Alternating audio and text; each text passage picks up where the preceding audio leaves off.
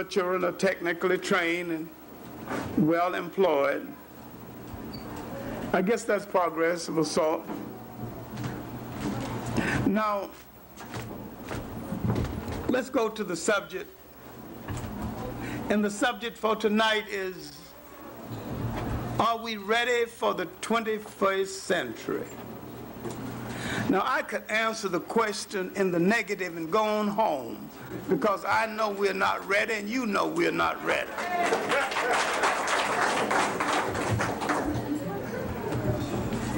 But now, that would serve no purpose.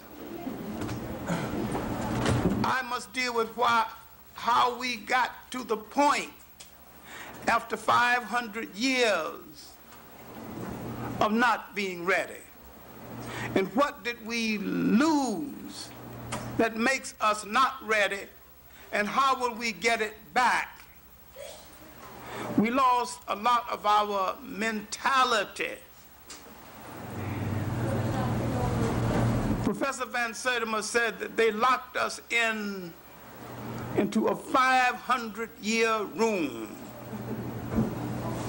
They cut us off from the great history we had made before we knew of the existence of Europeans. And he's merely talking about the second great age of grandeur after the first great age of grandeur fell with the fall of Nile Valley civilizations and Egypt. All right, now I maintain that all history is a current event. And everything that did happen is still happening one way or the other. And to understand why we are not now ready to rule nations, you have to understand what we lost. We lost our religion, we lost our culture, we lost the image of God as a deity looking like ourselves. And we began to think that our best way to survive is to be those things most unlike ourselves.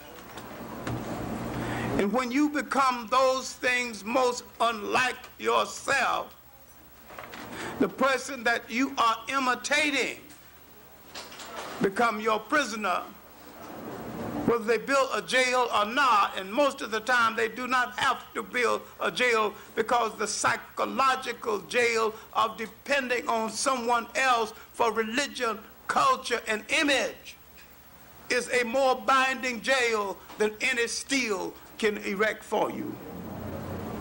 How did we become a dependent people from an independent people?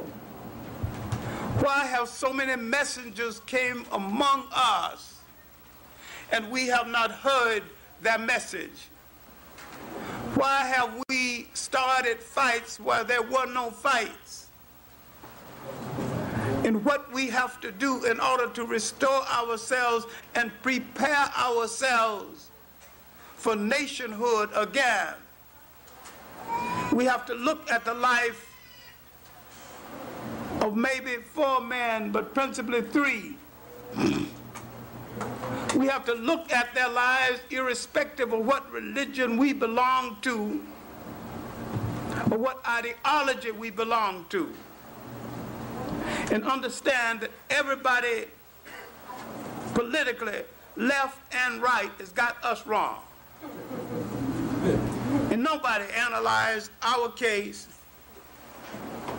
the way it need to be analyzed. And a lot of the nationalists have used it for opportunism. To the right, you didn't expect very much. And one of the main reasons why the left had not understood our case is because they've fallen into a trap set by Karl Marx. Religion is the opiate of the people. Religion is not the opiate of the people. On this point, Karl Marx is wrong. Religion can be made the opiate of the people. People can misuse religion to the point where it puts them to sleep. But religion is a revolutionary weapon. And until you understand that it is a revolutionary weapon, you will not make the best use of it. Karl Marx's assessment of the world of his day based on what he learned from urban England and urban Germany. And the world is bigger than that. What he said about economics and what he said about class might well be applicable to those societies but these things are not applicable to non-Western societies, where the main factor is not class in economics, the main factor is culture and religion. And this is what is happening inside Russia right now. People revolting not to leave Russia, people who are not anti-Russia, but they're against the suppression of their religion and their basic culture.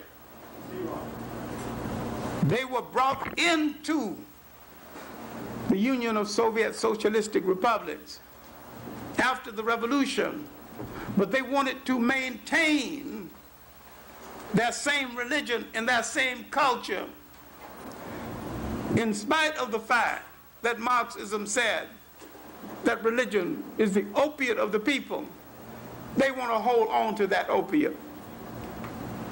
Now, if we ever become a socialist people, and we would not have to be imitating anyone because we were socialists anyway, all we will be doing is taking back what we had before. I have no question that the world is going socialist. There's no other place for it to go. Capitalism has played itself out. It lacks humanity. It fails to take care of people. It fails to share. There's a terrible imbalance. There's a few men with enough food to feed a thousand and a thousands of people with no food at all. Such a system cannot last indefinitely the kind of systems that African people, South Sea Island people, a lot of Asian people lived under were pure sharing societies where each man got according to his needs. This is a pure form of social living that others call socialism. It was communalism that other people later call communism. Because we are afraid of words because the mass media tells us what to be afraid of. We've grown afraid of words and systems that we created without any doctrineering literature around them. As a socialist, Karl Marx was a Johnny come lately.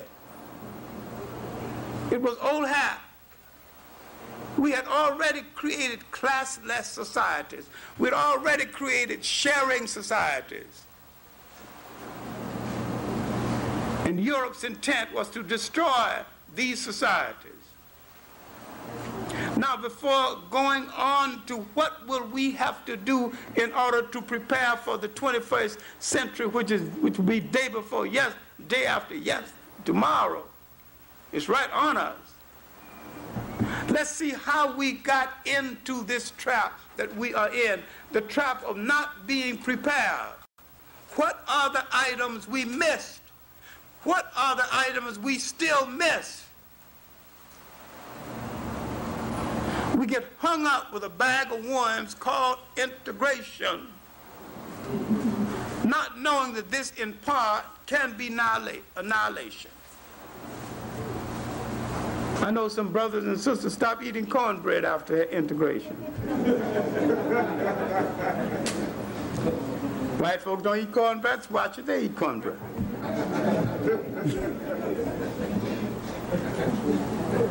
That's imitation and not innovation. Those things dearest to you, those things that sustain you, must be continued. The Jewish people are integrated into the total society. You go to Brandeis, it is clear at Brandeis that you are going to a university that was found by Jews for the best interest of Jews and that it will stay that way. And if you don't like it, let the door hit you. They don't change one iota to suit anybody. Now, if you want to go to the university the way it is, all well and good. But if you want to change it, you've got trouble. They didn't change Einstein Medical School, and they're not going to. These universities are still going to be Zionist universities. I have nothing against that. I can deal with that. But shouldn't we have one or several or all so-called black universities dedicated to black people the world over? How many black universities are teaching in African language? How many black universities have in-depth courses on what happened to Africa? And how many would dare mention our Holocaust that started before? And how many black professors would have enough nerve to say that the people who were trapped into the German Holocaust participated in every aspect of our Holocaust that's still going on, and they're participating in every aspect of it right now.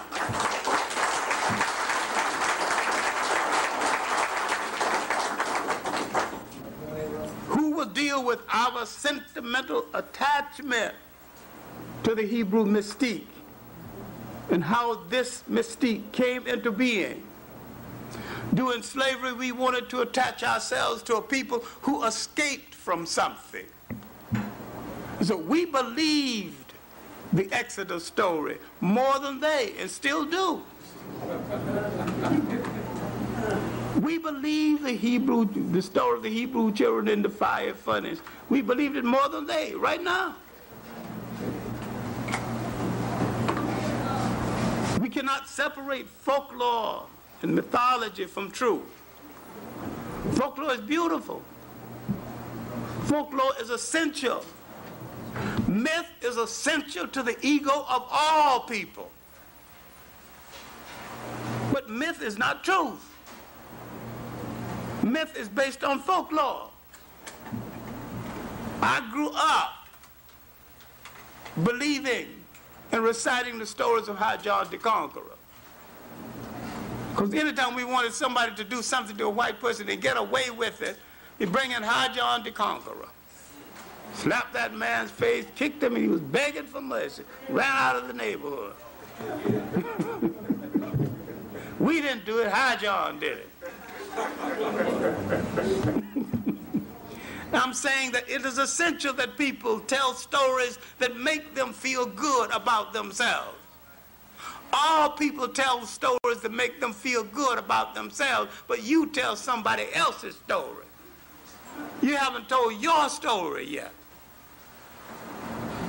But how did you get into the predicament that you're in today where you are totally unprepared to handle a nation? Let's look at South Africa and the whole fight against apartheid. It's a good fight. I've been a part of it for 50 years of my life. What is missing in the fight? The main thing is missing is the fact that apartheid is not what the struggle in South Africa is mainly about. It's about European or white control over the mineral wealth of the world. They must control the platinum. They must control the precious metals. They must control the gold. They must control the diamonds, especially the industrial diamonds. They can eliminate apartheid tomorrow. Schools in the world is the Colorado Schools of Mines in the United States. Not one African student, not one black student studying at the Colorado School of Mines. If you're going to take over South Africa, you got to know how to control the mine. You got to know control the metal. You got to know how to make people safe in going into mines. You got to know how to market the mines. You got to know how to guide the ships across the sea to deliver the, your goods and your property. South Africa is the 12th largest importer of food in the world. A lot of the peaches you buy in cans came from South Africa. A lot of the lobsters South Africa, lobster tails. Now, if you're going to take over South Africa, you don't know how to handle the fields, then all you will have to do is to call them back to show you how to do it. How many people do you have who can fix an elevator? What I am talking about tonight is how you lost the concept of controlling a nation until you get back the concept of nation formation and nation management, you're going to have difficulty with or without apartheid. I don't question apartheid is brutal. I'm fighting it the, the same as everybody else, but I know that's not the whole picture. You have to prepare to control every single item in a nation that needs to hold that nation together. How many locksmiths you, gonna, you, you got there? People have to be trained in every aspect of nation management, including the sweeping of the street, sewage system, drainage system, water supplies, all of this. This makes up a nation. Now, the black man I want you to look at again, because each one in his own way was preparing us for nation management. And had we looked at each one and accepted each one on the basis of his contribution and stopped arguing about who was fighting who, we would have been close to a time or we might have been ready for the 21st century. Let's look at Booker T. Washington, W.E.B. Du Bois, Marcus Garvey, and Elijah Muhammad. Why Elijah Muhammad? And you're not a Muslim? That's not even the issue. Elijah Muhammad, like most Muslims, was a disgruntled Baptist.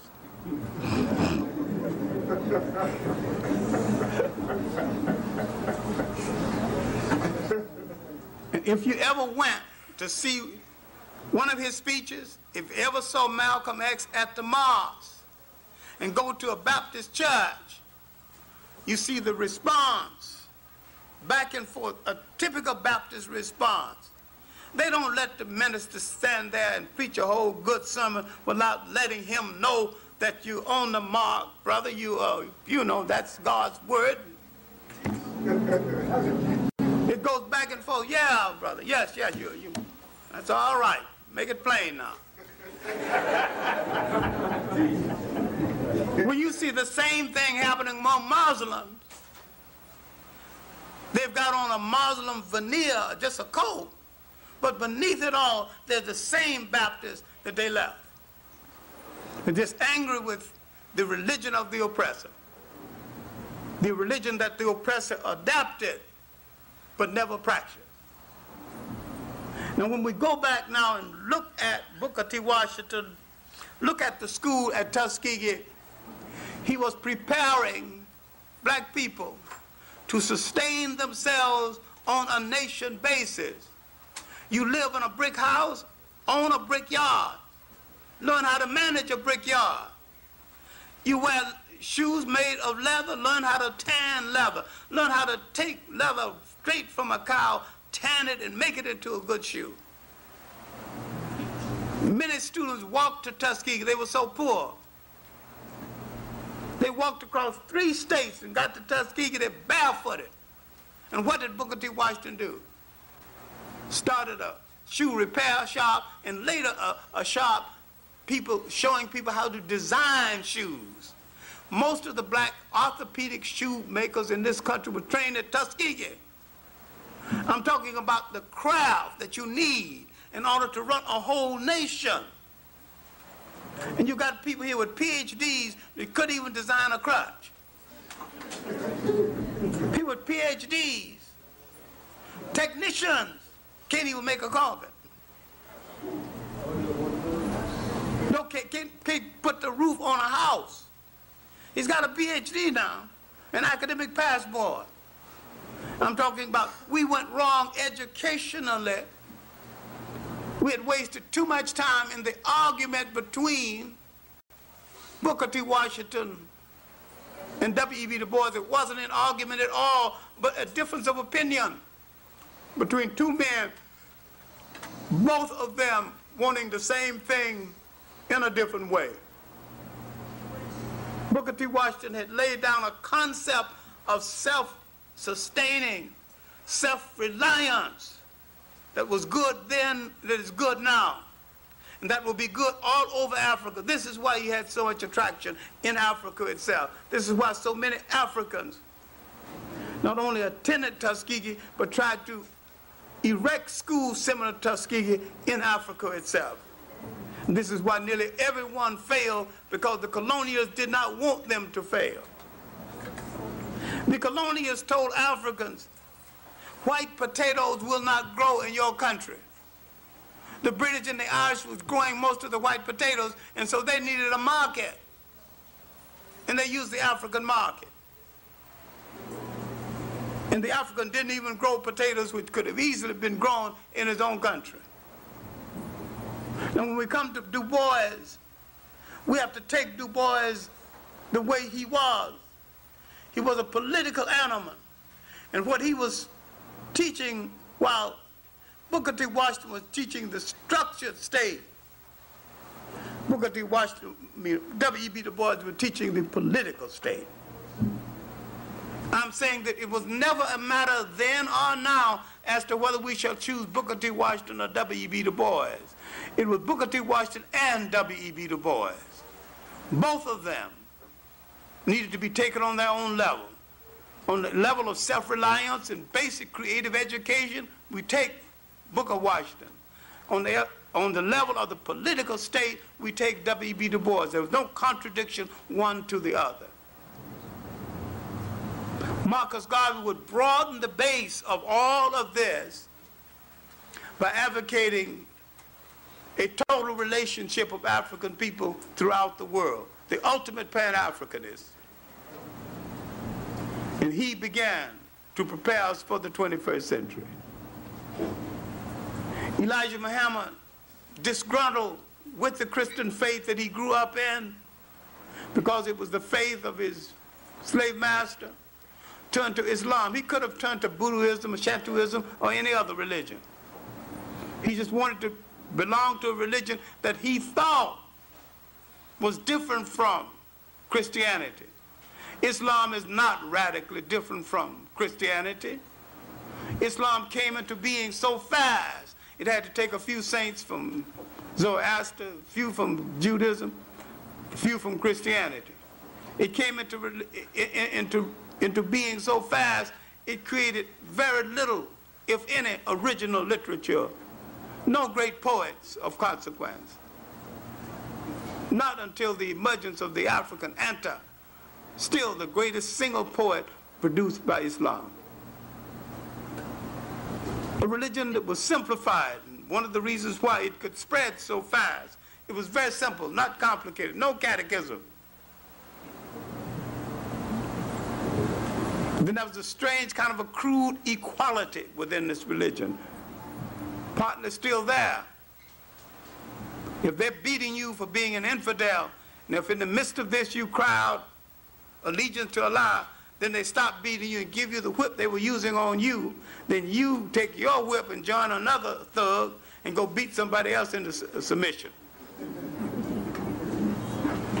You're equal to the thug who was beating you because you were not a Christian, uh, a Muslim. Now that you're a Muslim, you can go out and beat somebody else. You don't have the same equality in Christianity. You can cry that you're Christian all you want to, but ain't no two white, no white man gonna join you to go beat another white man who's not a Christian. ain't gonna do it. Now, Elijah Muhammad created a rough-hued Islam that resembles Islam like mist resembles rain. And yet he created a workable Islam that attracted a whole lot of people and made a whole lot of people feel whole again and complete again. People who had given up on themselves began to have faith in themselves again. He made a major contribution to the rescue of thousands of African people who otherwise would not have been rescued. He did not have to steal from the little church or the big church, the little lodge or the big lodge. The people out there that he attracted didn't belong to any of it. They were like the locusts that have no king. There was no head to them, and they were moving without direction, and he gave them direction. Never mind whether he was orthodox or not orthodox. He was orthodox in the sense that he got results, and he made people feel whole again, human beings again. And we need to reconsider him whether we like Islam or not. When I discovered universal spirituality, I knew then that I could take or leave any religion on earth and still be as spiritual as any person that walks this earth. All of it belongs to me one way or the other. And I can go in and out of all of it, pick the values, and do the criticism. And don't feel bad about any of it at all because I have found my own way to personal salvation that does not interfere with anyone else's. Every single day of my life, I will try to do something for someone other than myself without expecting any material return. All right.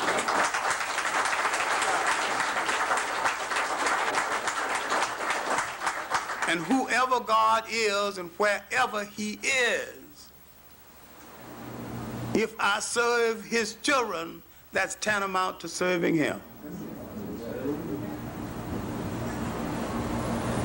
All right, now, let's look at the world before we had the difficulty before we were in what Van Sertima called the 500 year room. How did we get into this 500 year room that we are into right now, dependent on other people to do our thinking? What did happen to our minds, but what more important happened to our nations?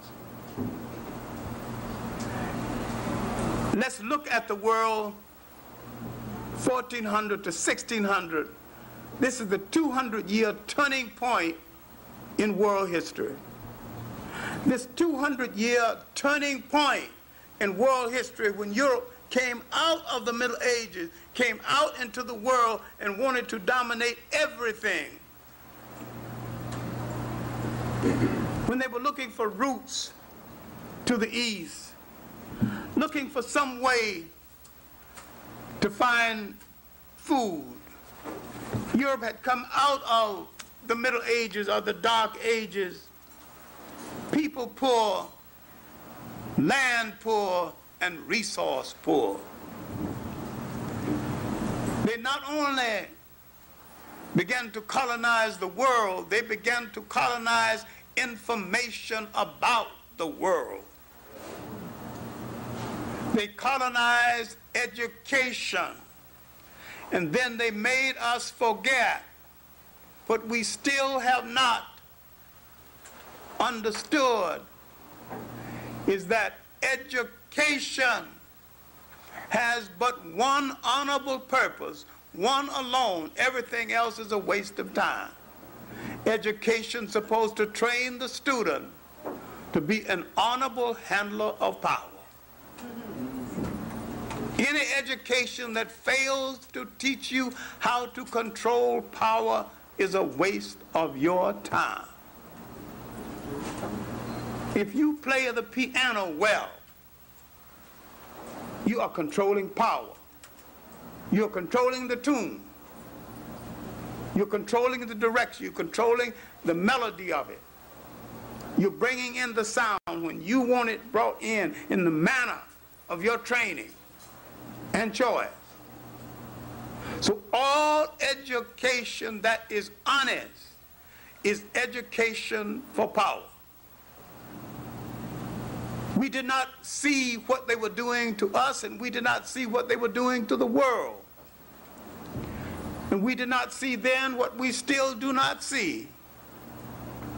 Powerful people cannot afford to train you in how to take their power away from them.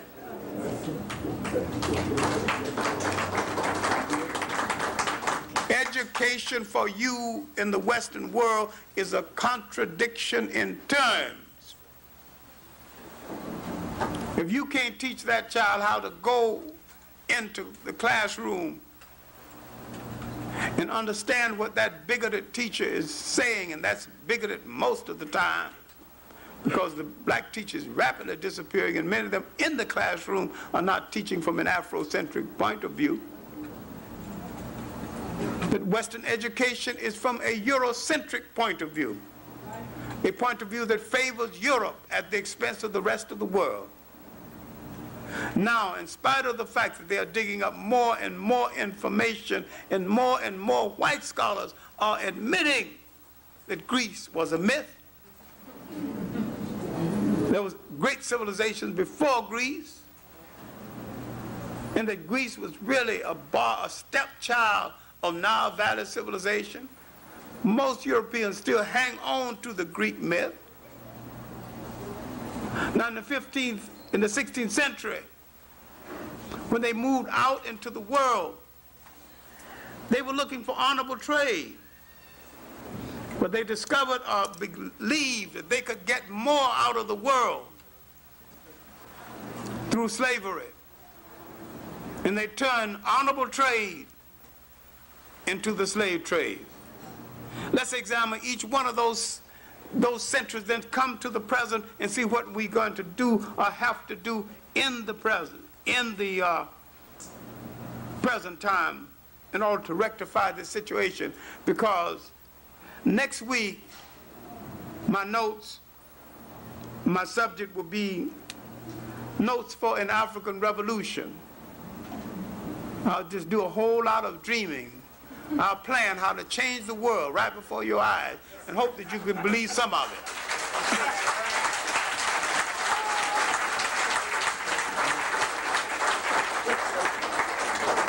But let's look at the changing of our world.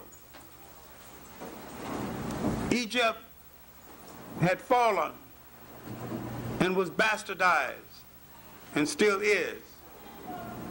We have not dealt with bastardization as an aspect of conquest. We have not dealt with sexual conquest. We have not dealt with the use and the misuse of the African woman in relationship to conquerors. We have not dealt with the fact that no conqueror brings civilization. They bring their way of life and they call it civilization. No people ever spread any civilization anywhere at any time. People spread their way of life. And the European came spreading his way of life. He began having colonized history. He colonized an item that still got us trapped. He colonized the image of God.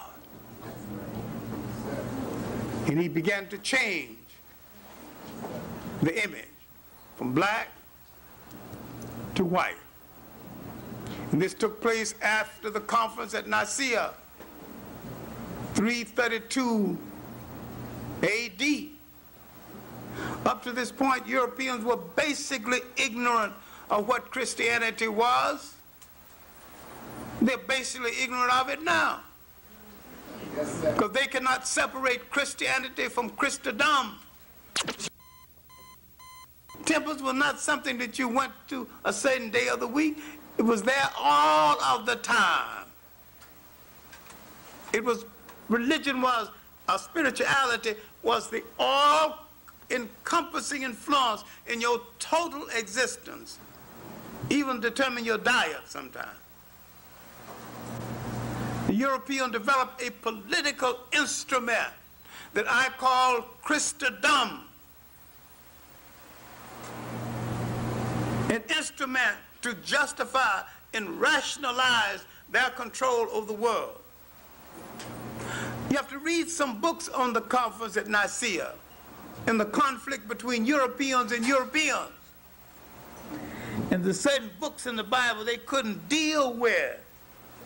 And so they put them on top of a table and they left the room and they said the books that God wanted us to deal with will be on top and those that God don't want us to be, deal with will be gone in the morning. this is the origin of the so-called lost books of the Bible. They lost the books that did not say what they wanted said, especially the book of Mary, which deals with the Immaculate Conception. And they gave the concept of the Immaculate Conception an interpretation that is still basically in error. The African today will see a woman whose reputation is good, whose word is good, and though she might have nine children, he would say that her reputation is pure, her scrapes are clean, she speaks the truth. Her mouth is sweet. She is virgin. And that's virgin, and the African says, pure of reputation. That her character has not been violated by fraud. She's got nine children. But all of those nine came from an honorable man. She has an honorable relationship, and that relationship was established in full presence of the total community and respected by the total community. He hadn't played around, she ain't played around. She is pure, and her, all of her birth are immaculate conceptions. Because she has no question about who the father is. He has no, no, no question about who, whether he is the father. There's no rumor about her doing anything impure. There's no proof that she ever broke a word. She is virgin inasmuch as her reputation is clear and clean. And that's the African meaning of it. And the European had to create another meaning. He also had to look at cultures as something that he created and that other people did not know how to create. And he refused to recognize those things in the society that spell culture for other people And he began to co-opt other people's cultural wares as his own, while the African was playing with his cultural toys. He was creating a concept of culture that related to his conquest.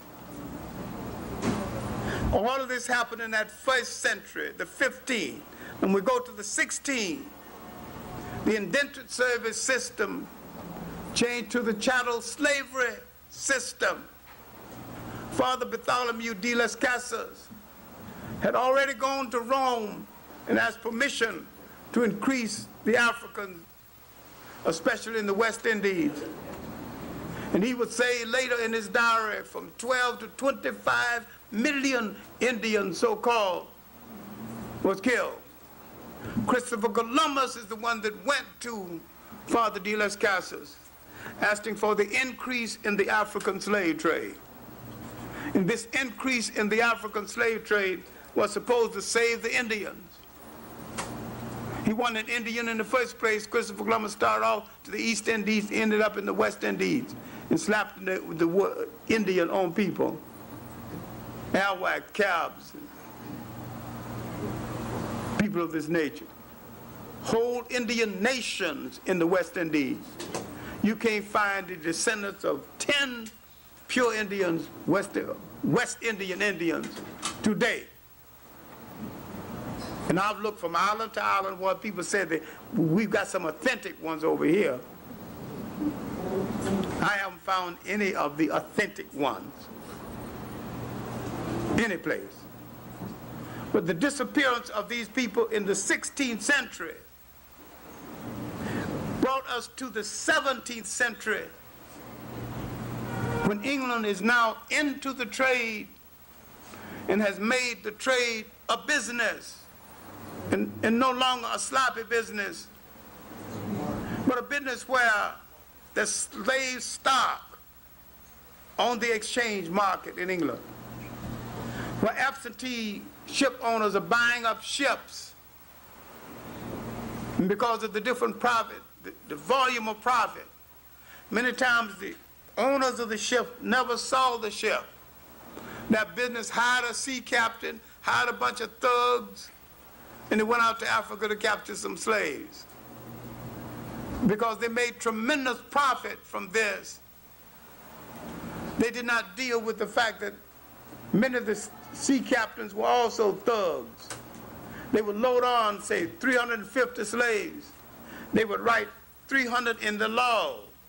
They would stop at a port and sell 50. Put that in their pocket, in the pockets of the other thugs on the ship. Now these statistics are getting lost. This is our Holocaust now. Now when we start our count, we started at 60 million, and we're just beginning to count. 60, not six. What you have to understand is what our Holocaust was and what their Holocaust was. Their Holocaust was European racism had spent itself out inside of Europe, turned inward on itself. It was a terrible family dispute. So was the French Revolution, wasn't a revolution at all. So was the American Revolution, not a revolution at all. But a dispute between two branches of the family over who will control, the young one and the old one. The French Revolution was a dispute between two levels of aristocrats. And because the working class people saw these aristocrats chopping off each other's head, they had the illusion that this was being done for them. The condition of the French working class did not improve one iota because of the French Revolution.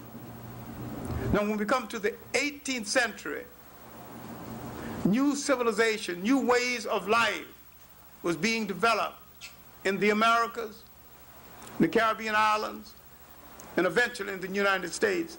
But the United States is not in existence uh, until a little later. Whole new ways of life, African being in the United States, except in New Orleans, being stripped of his Africanness, his African religion, his African gods. All these things are now being taken away from the African. His basic African values are being taken away. And yet, in the West Indies and in South America, they managed to hold on to more than in the United States, principally because of the buying habits. Now, when we come to the 19th century, we need to pause because this is the beginning of the Pan African age. This is the time when Africans the world over began to try to reclaim their African self. This is the period of the great slave revolts in the Caribbean islands, especially Jamaica and in Haiti. Period of the revolts in Brazil, Palmares, and uh, Bahia. Period of the last aspect, aspect of the Berbice revolt in what is now Guyana.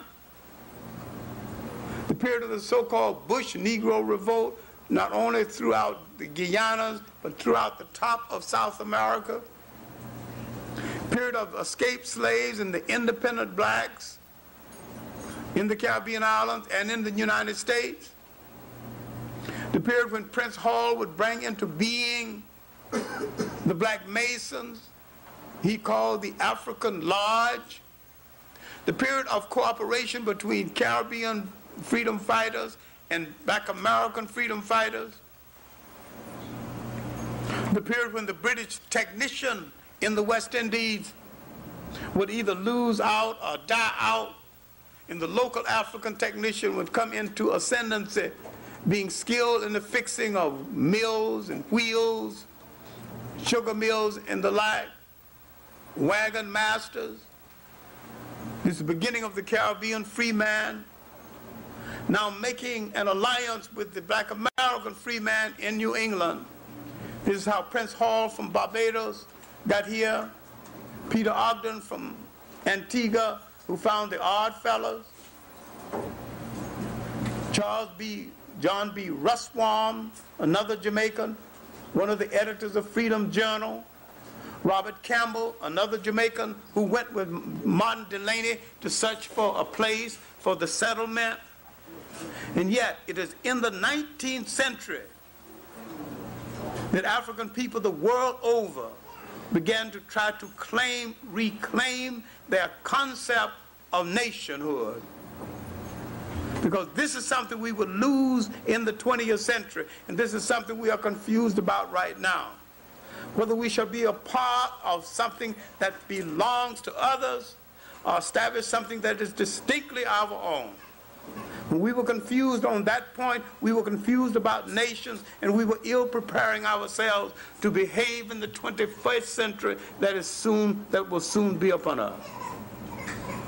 We began to lose the concept of the formation of our nation concurrent with the migration movement to Liberia, the claiming of Liberia, concurred with the nationhood movements in the Caribbean, principally Haiti, principally Jamaica.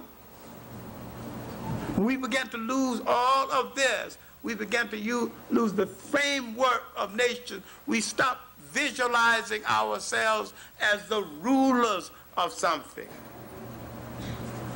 And yet that 19th century African all over the world was still the finest caliber of dedicated freedom fighters we have produced outside of Africa. Jamaica fought harder than Haiti and did not become free, principally because of who the Jamaicans were fighting, and the British could free soldiers to stop the Jamaicans. They could destabilize the fight in Jamaica and they would use something in Jamaica they are still using in spite of over 20 years of independence still being used. The color factor. The factor of the bastard who had not made up his mind whether he's going to choose his father's side or his mother's side. Lacking commitment to the common people in Jamaica, he sided with the slave master and began to try to make a deal And when finally the British would not accept the, that deal, a lot of fierce radicals came out of this group. Then England learned her lesson and began to cater to them. And now catering to them, they began to turn away from the blacks and find a separate bastardized society that still exists. We couldn't do that in the United States because this cruel white man in the United States put every black and fragment of black and almost whites in one bag and put one word on the bag, and you know what that word was.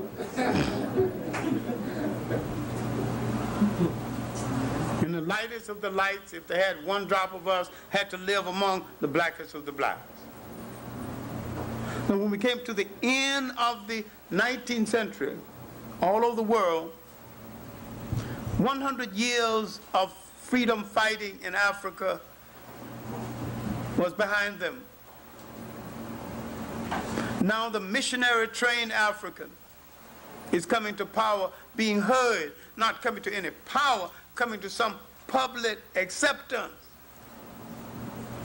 This missionary trained African having lost his African concept of culture, his African concept of religion, is now appealing to the conscience of the European, the Christian conscience, not knowing that European is not a Christian and therefore not obligated to a Christian conscience that he didn't have in the first place. But because we are true believers, we out Pope the Pope and out Muhammad Muhammad. we believed in it. We believe in democracy. We still do. I remember my father once when he made $18. That's the largest sum of money he ever made in one week in, in his entire life. And he was lecturing about democracy. If you persevere, if you work hard in this country, and if you obey the law, you will make it. Look what a man can do in one week. $18. And I counted it.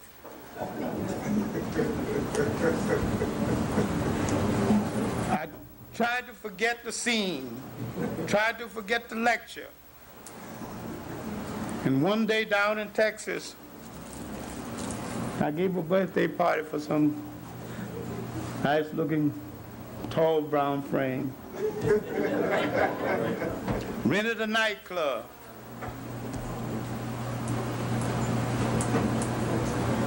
Tipped the maitre d' $57.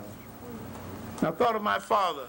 If you persevere, if you work hard in this country, obey the law, you will make it in this country. You might even make $18 in one week. And why did I have enough money to rent a nightclub for some girl I hadn't even made it with? Cutting the crap game. Learned to be a crook for the first time in my life. Money in every pot.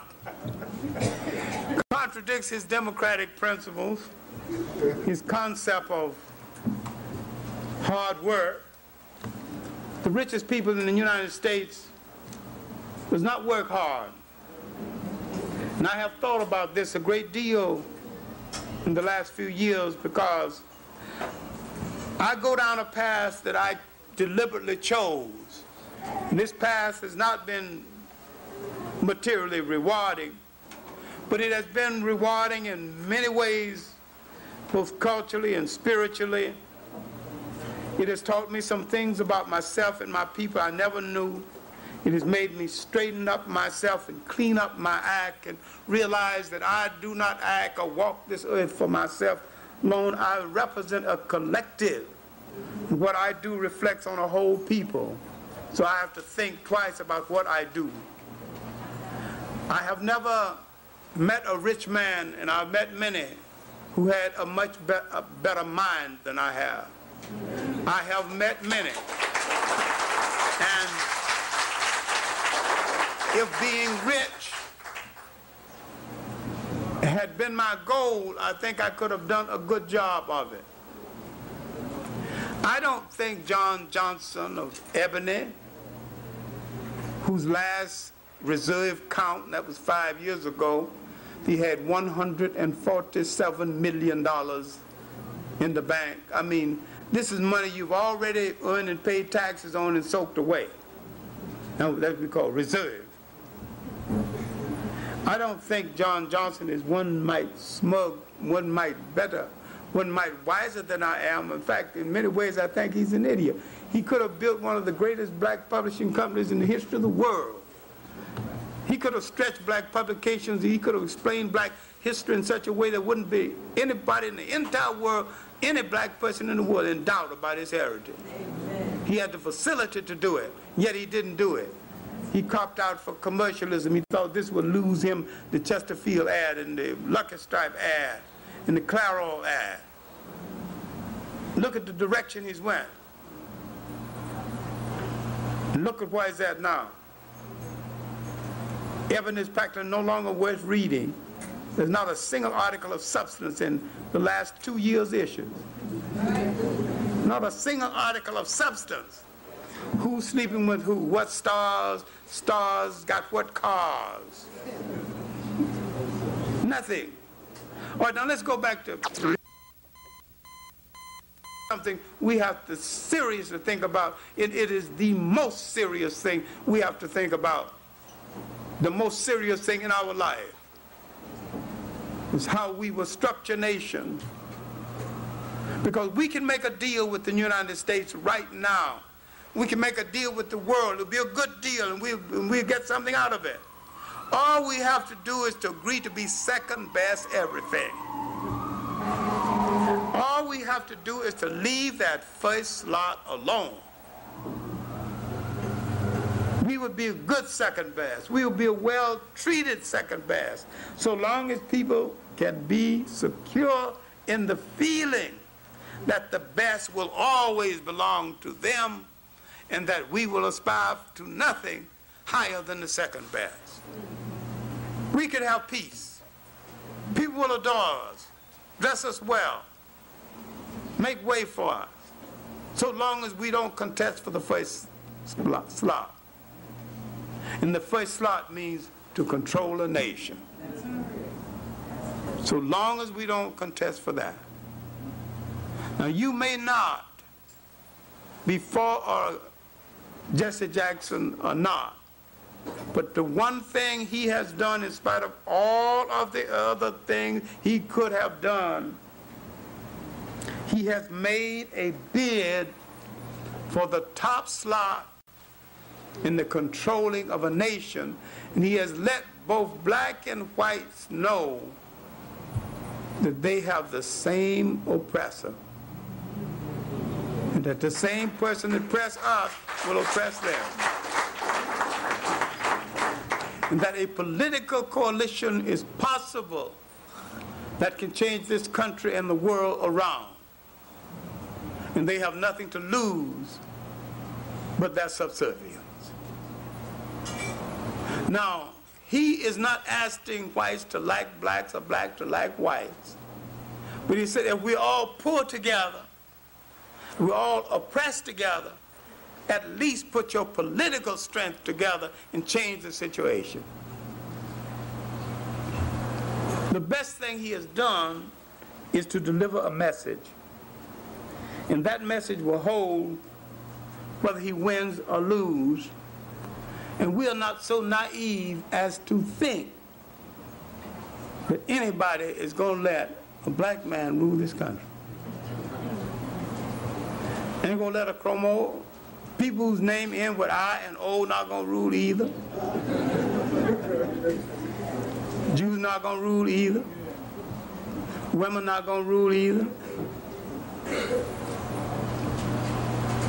This country was found for free white Protestant males, middle class and up, those who agreed with the prevailing status quo and who owned property. That's who owned it in the beginning, and that's who owned it now. That's who controlled it in the beginning, and that's who control it now. And they intend to forever keep it that way. There are other white groups, alleged white groups, who are servants to the Gentiles. Being a servant to him earns you a good position in the second slot of power, but not the actual real power itself that rests, or meant to rest, with white Protestant males of the lower, of the middle and upper class. Now, you can you can mention Kennedy as a Catholic and mention others. I don't think it's impossible to elect a Jew as president of the United States. But that Jew will have to make peace with that group to the extent that he will do their bidding. There were three great black emperors in the Roman Empire.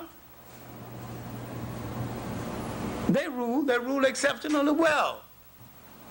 Septimius Severus was a good emperor. So was his son Caracalla.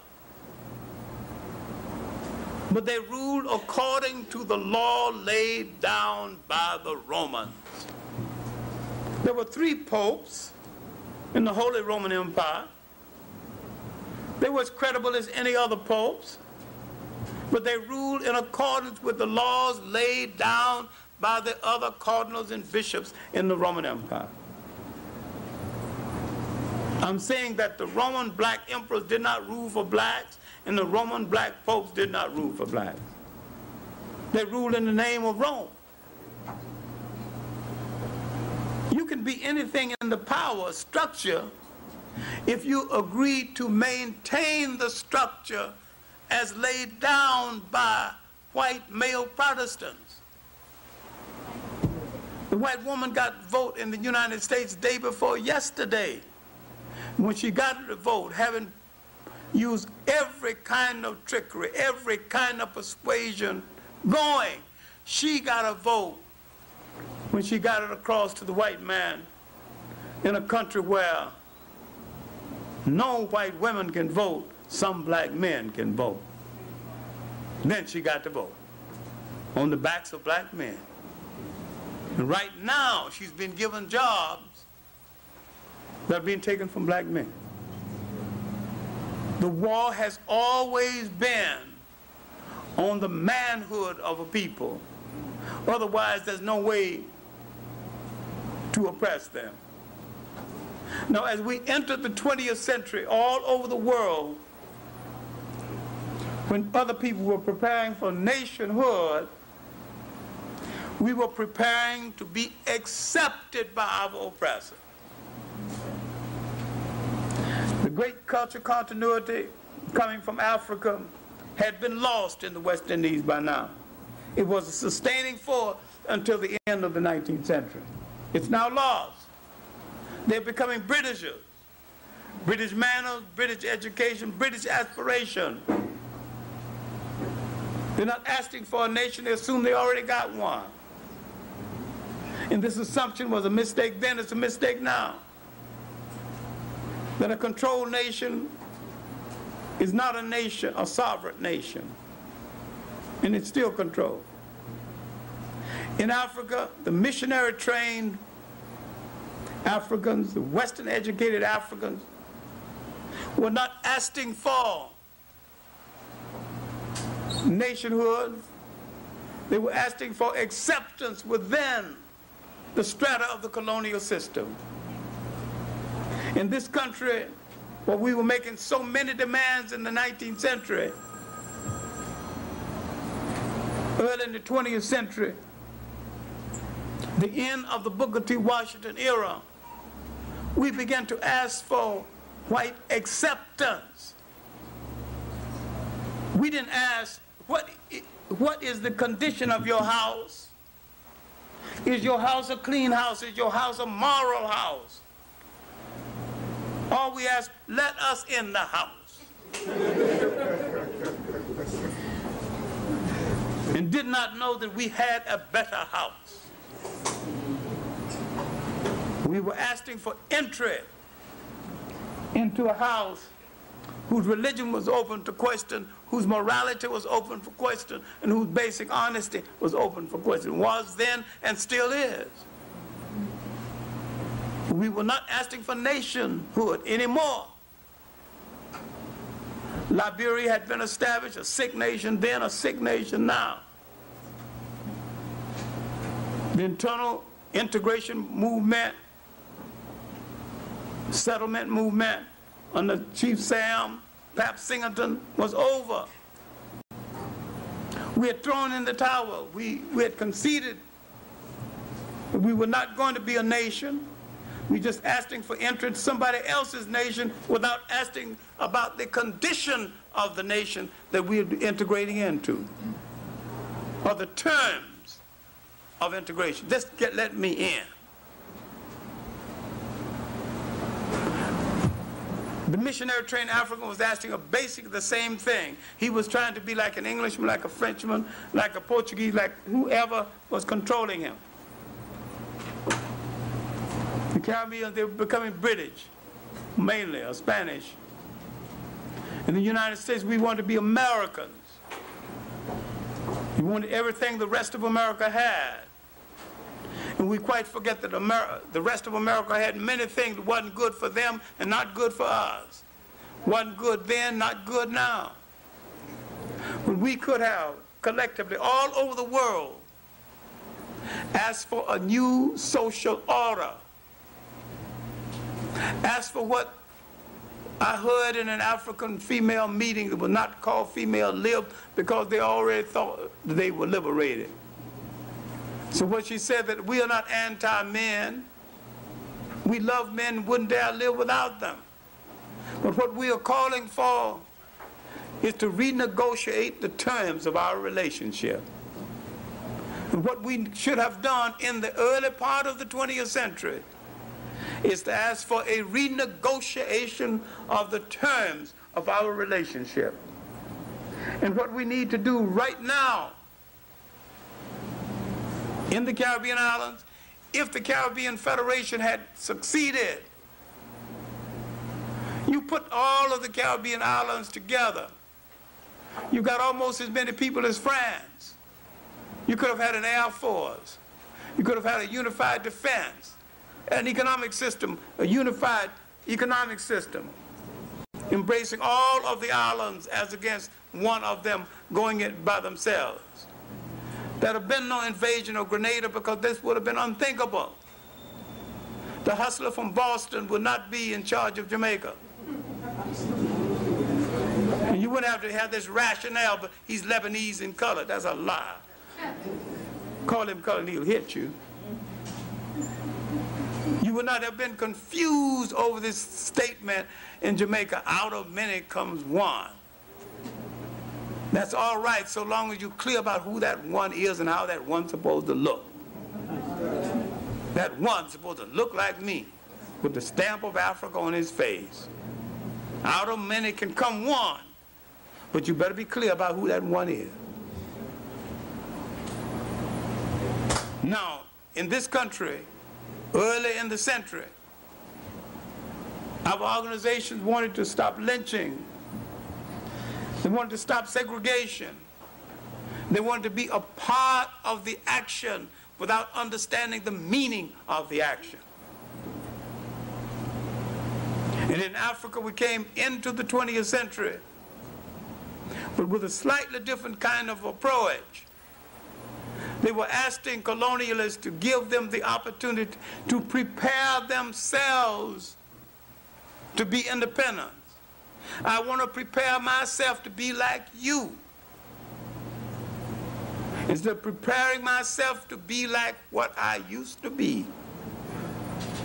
A total self-sustaining African nation. Now, if we are going to get ready for the 21st century, we have to begin to think over the things we have forgotten as a people nation formation.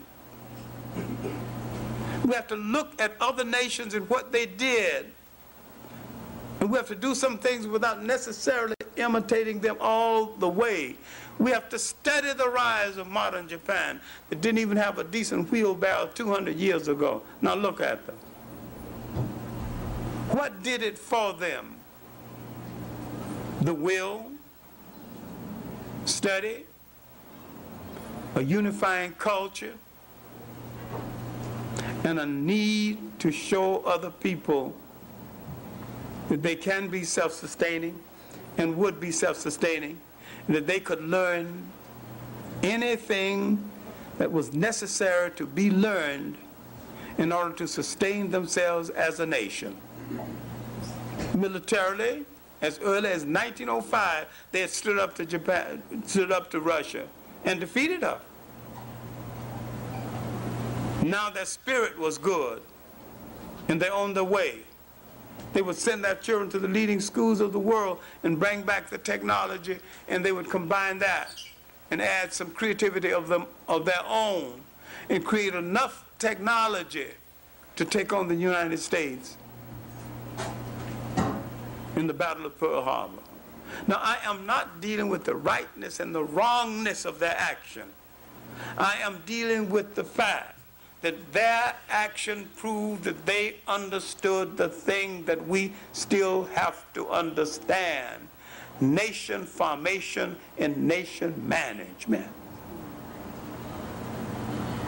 That we have to have the will, we have to have the intent. We cannot start silly arguments about how it should go.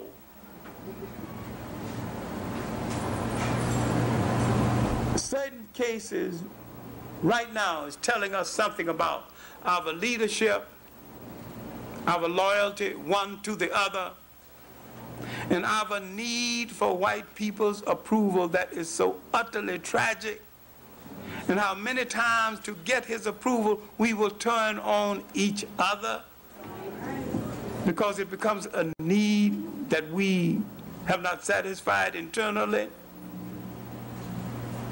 We have not dealt with the fact that ego starvation is one of the greatest crises among us. I have said jokingly, we need to form a hugging brigade. See a depressed brother, give him a big hug. One sister told me that ain't gonna work. He might end up hugging the wrong man and sister might get killed. so this that that won't work. The hugging brigade idea has to go. Sorry about that. I thought it was a pretty good idea. Some of us so so ego starved. We are down breath most of the time. I'm saying that what is lacking and what you will have to have to regain the concept of nation structure is a love for yourself. People who love themselves do not feed poison in their veins or snort it up their nose. People who love their bodies.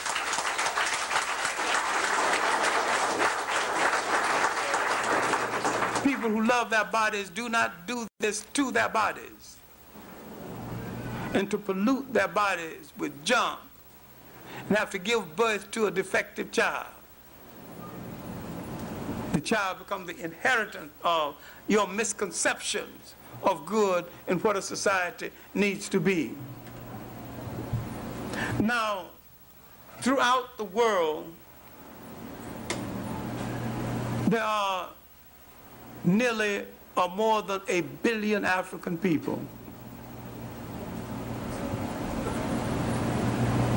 All of the Jewish people in the world are less than half of the black population in the United States. It is no mystery that they get 10 times more aid than all the black nations in the world put together.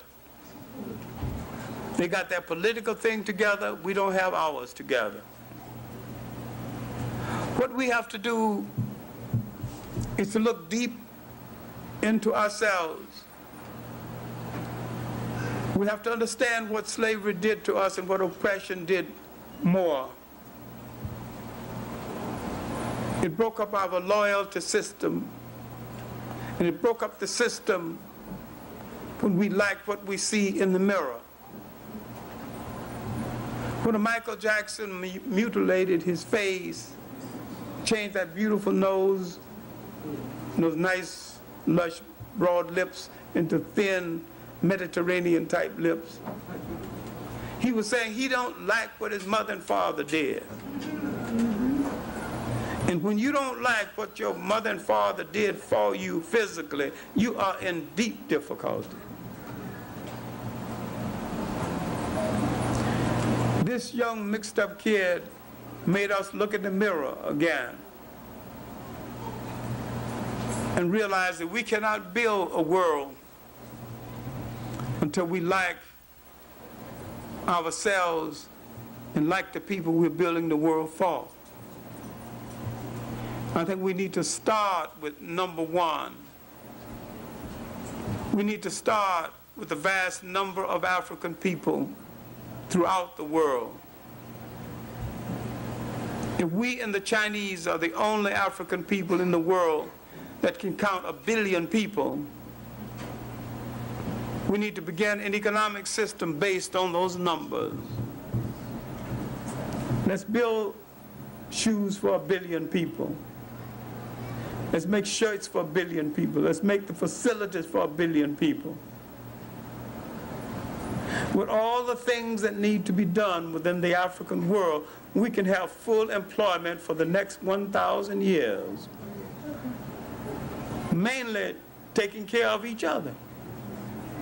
Goods and services for each other. We must stop asking our children what to do. We might have to do the same thing the Japanese did on the Baron Tanaka. He gathered so many Japanese youth together and he looks, oceanography for, for you, medicine for you, engineering for you, Di diplomacy for you. He didn't ask, will you please do this? he said, you will do this, or we as a nation will not survive. All he was doing is telling them to train themselves in nation management. When they came back, they used the basic culture, the basic image that they had created for themselves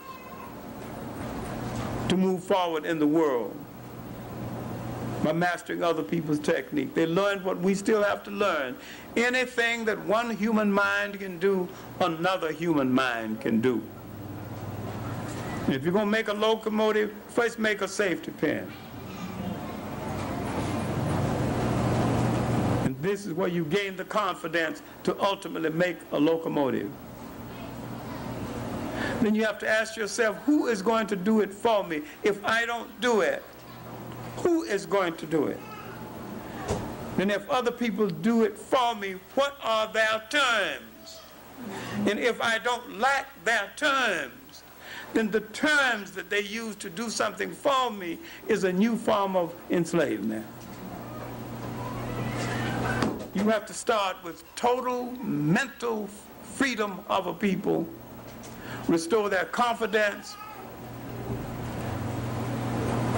restore their will to do and to apply themselves toward the fulfillment of that will and understand what Frantz Fanon has said. In effect, each generation must find its mission. It must fulfill the mission or it must betray the mission.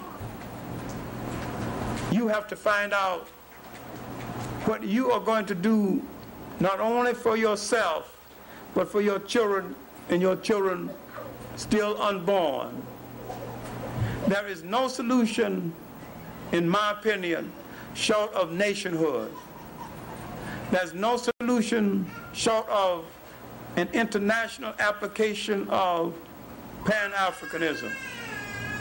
There is no solution in this country or in this side of the world if we ignore Booker T. Washington, W.E.B. Du Bois, Marcus Garvey, and Elijah Muhammad. Now, I can name a hundred other people, but I am focusing on four men whose major emphasis was nation preparation. What you need to do is to look at the great states of the Nile Valley. Look at the great states of the Niger River, Mali Songhay, Ghana, Mali Songhay.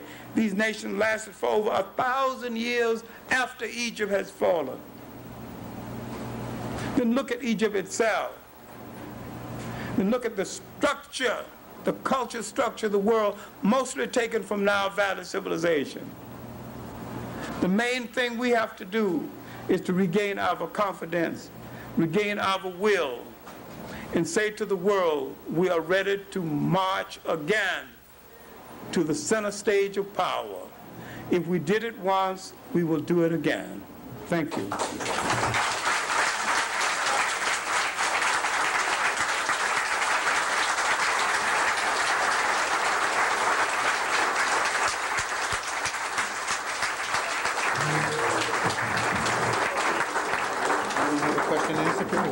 We can do that. No, we can, after you finish your announcement. About five minutes?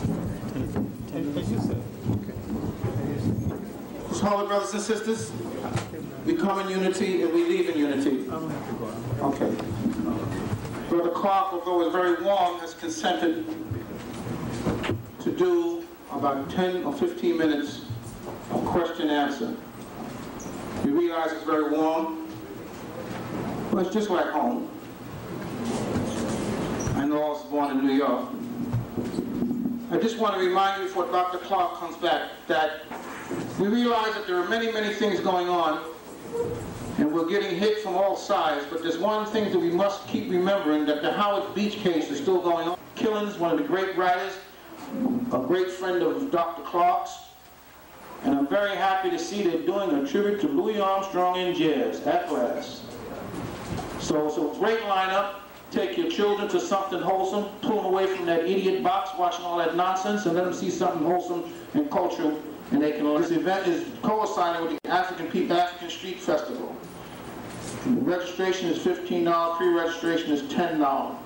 And this is presented, and make checks uh, payable to the Cultural Center. Now, these flyers, all these flyers and stuff on the table, the one thing we always say at the church, often we put these flyers out, and whoever's having these, these affairs, print these flyers, and they don't come free. So we ask that you take them and put them up at your job, in your building, or even put it on the side of your car. Let people see. I think the more we become visual to our people, the more our people become involved. That's how they did it to us.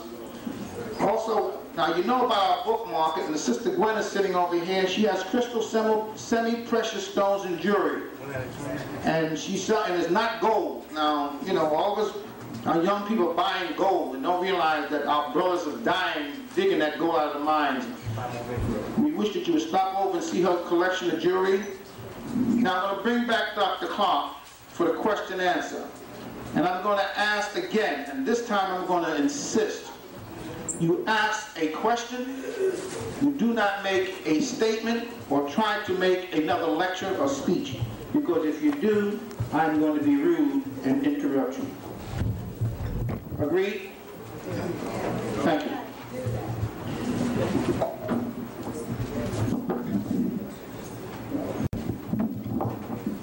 Anyone has a question for Dr. Clark, please stand, raise your hand, um, or come over here. There's no mic.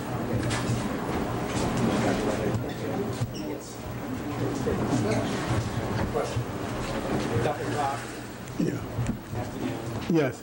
good evening, I should say. And uh, a question I'd like you to expound on is something that just happened a moment ago. I went up to get some cold water just as you finish your speech.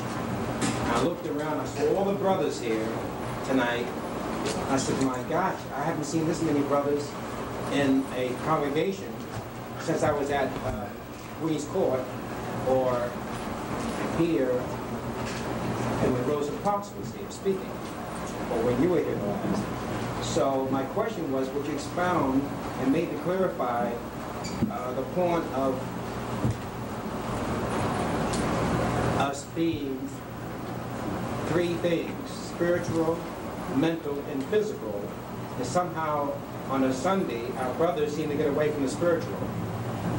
Wednesday, the place is crowded, what I mean when I'm bringing out, Wednesday, the place is crowded. On Sunday, you may see three or four brothers in, into a house of worship. Well, that's a custom that really started in Europe, leaving the church to the woman and saying that the woman is good for the church, the kitchen, and the bed. This is Hitler's statement, not mine. And I think that's wrong because I think the, if the woman is a part of the totality of the society, the brother is supposed to be part of the same totality. And they're supposed to be here.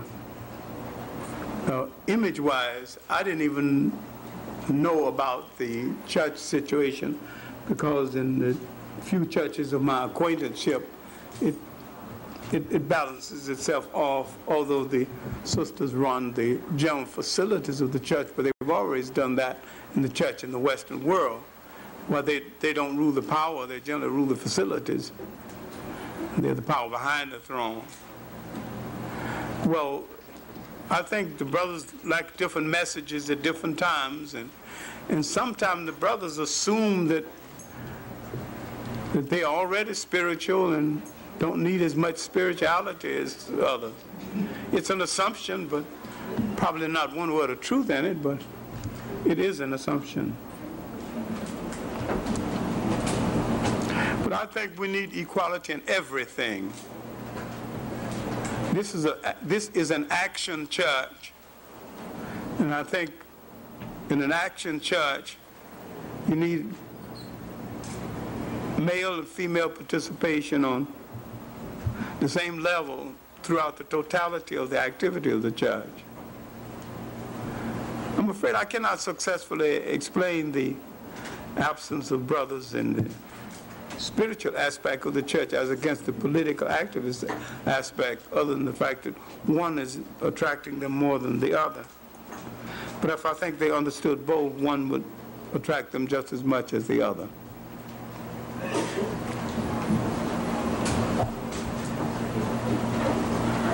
Dr. Clark, Yeah.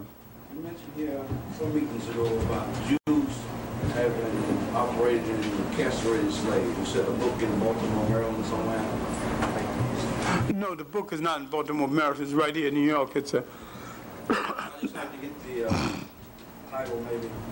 No, I didn't get the title, but the sister who's doing the work on ma- mutilization of males at different times in the ages found a 10-volume work on castration. And she found documents that in the period when castrated slaves as eunuchs brought a higher market, that most of the castration was done by Jews and Arabs who were in that aspect of, of the slave trade. And that aspect of the slave trade was bringing more money than the normal slave trade at the time. It wouldn't be difficult for me to find the sister and ask her to give me the exact uh, name of the, of the volumes, because she's right there in Long Island. She's one of the members of Gus Dinizulu's group. So it's not, she, she wouldn't be difficult to get in touch with. Well, I'd like for you to to get in touch if, if you get the Well, the next time I'll just ask her for the exact citation. And if I can locate her telephone number among all the papers I have scattered over my desk, because she called me just last week. Okay.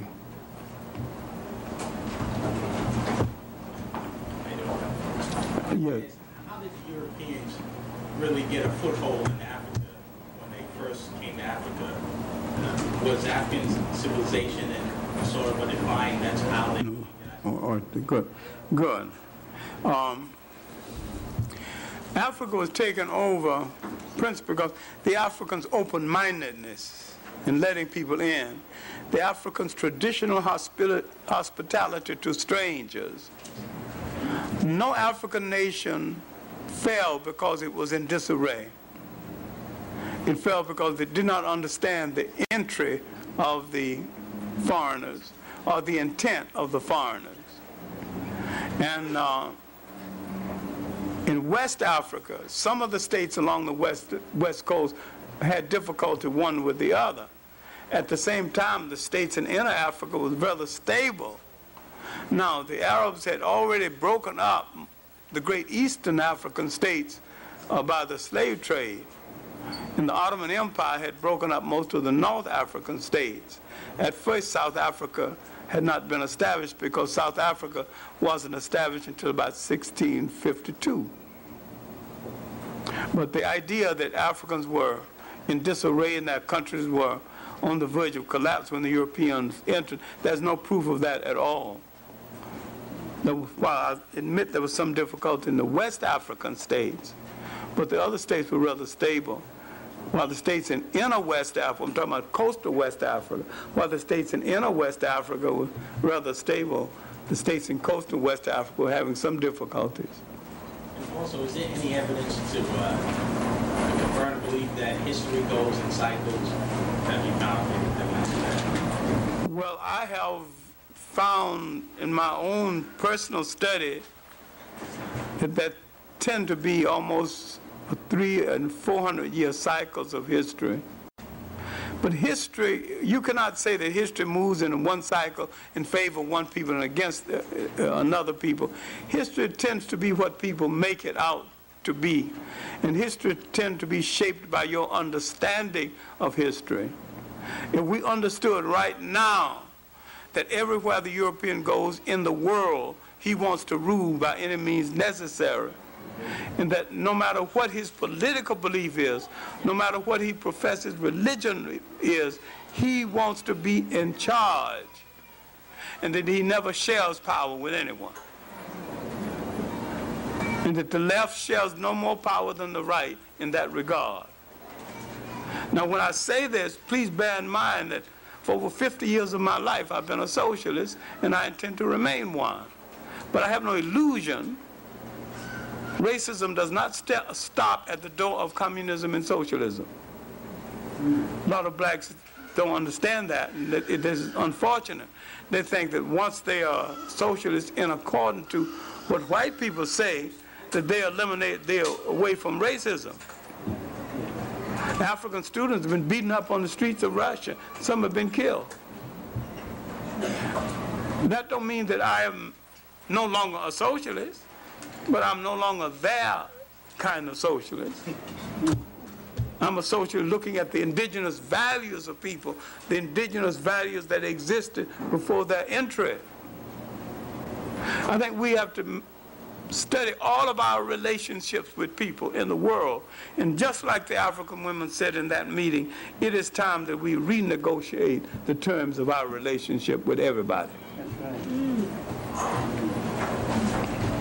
I'd like to have a question dealing with us individually, personally, inside. Um, what, how do you see us as African people dealing with the pseudo kind of organizations that we got, like the OAU and uh, the, the kind of organizations that we have running states in Africa and of the African world? And what do you see as dimensions of this African nation formation thing that you want to think that we should have in the 21st century? What dimensions do you see taking as far as area and geography? Well, no, I, I see. He's talking about the pseudo-European organizations such as uh, Organization of African Unity, uh, etc. I'm saying that you can take the idea of an organization of African unity is good. The Arabs have practically destroyed it because where Arabs are concerned, they're not effective and they try to make it ineffective, make the whole organization ineffective. You have to take it and make it what you want it to be and what you need it to be. You have to look at other people. One of the reasons why Castro lasted in Cuba is he has Cubanized Marxism. One of the reasons why it lasts in China, they have Chinese eyes there. We just have to Africanize everything, turn it to, to be what we need it to be. No matter what it says on the paper, what, turn it to what we need it to be. I mean, that's the basis of what we have to do. Realize that then we have to stop caring about what other people say when we turn things into what we need it to be. They respect their nationalism, we have to demand respect for ours. Last question. Last five, the last five, ten years, I've been hearing white folks try to accuse Africans of, of enslaving their own people. Can you expound on that somewhat as to how much activity there was of enslaving our own people and selling our own people off to slave. Good. People, inasmuch as whites have accused us of doing it. The transatlantic slave trade was a three-continent industry involving the kind of ships Africans did not have, the kind of connections Africans did not have, the kind of guns Africans did not have. The European misinterpretation of internal servitude in Africa has been interpreted as meaning the slave trade was all right because they were in it too.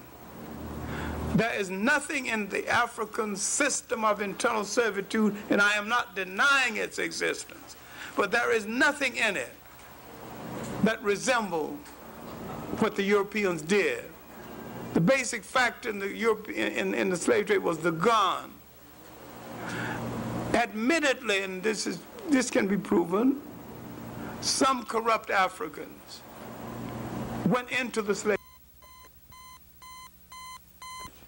and threatened to kill her if you don't raid the next village and capture some slaves for me.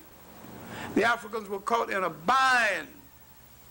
I'm not trying to free the African of everything that he did in the slave trade.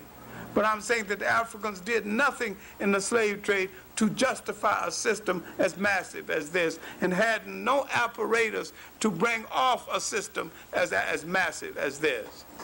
What the Europeans are trying to do is to free themselves of the guilt in the slave trade. And trying to also say that the European who lived today, the white person who lived today, had nothing to do with it. My great great grandfather. Every white person on the face of the earth benefited by it in some way directly or indirectly, and some still do.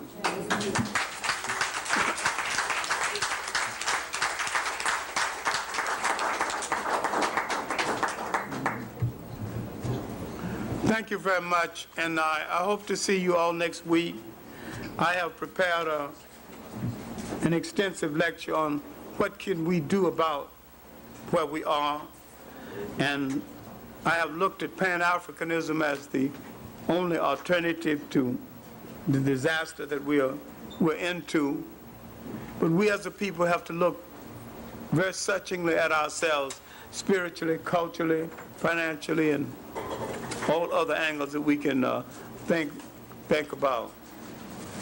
I'm very pleased to return and to return to a good and, uh, and exciting audience, and I hope next week we we will uh, be back again. And I don't hope we be back, but I'm going to make it my point of being back because.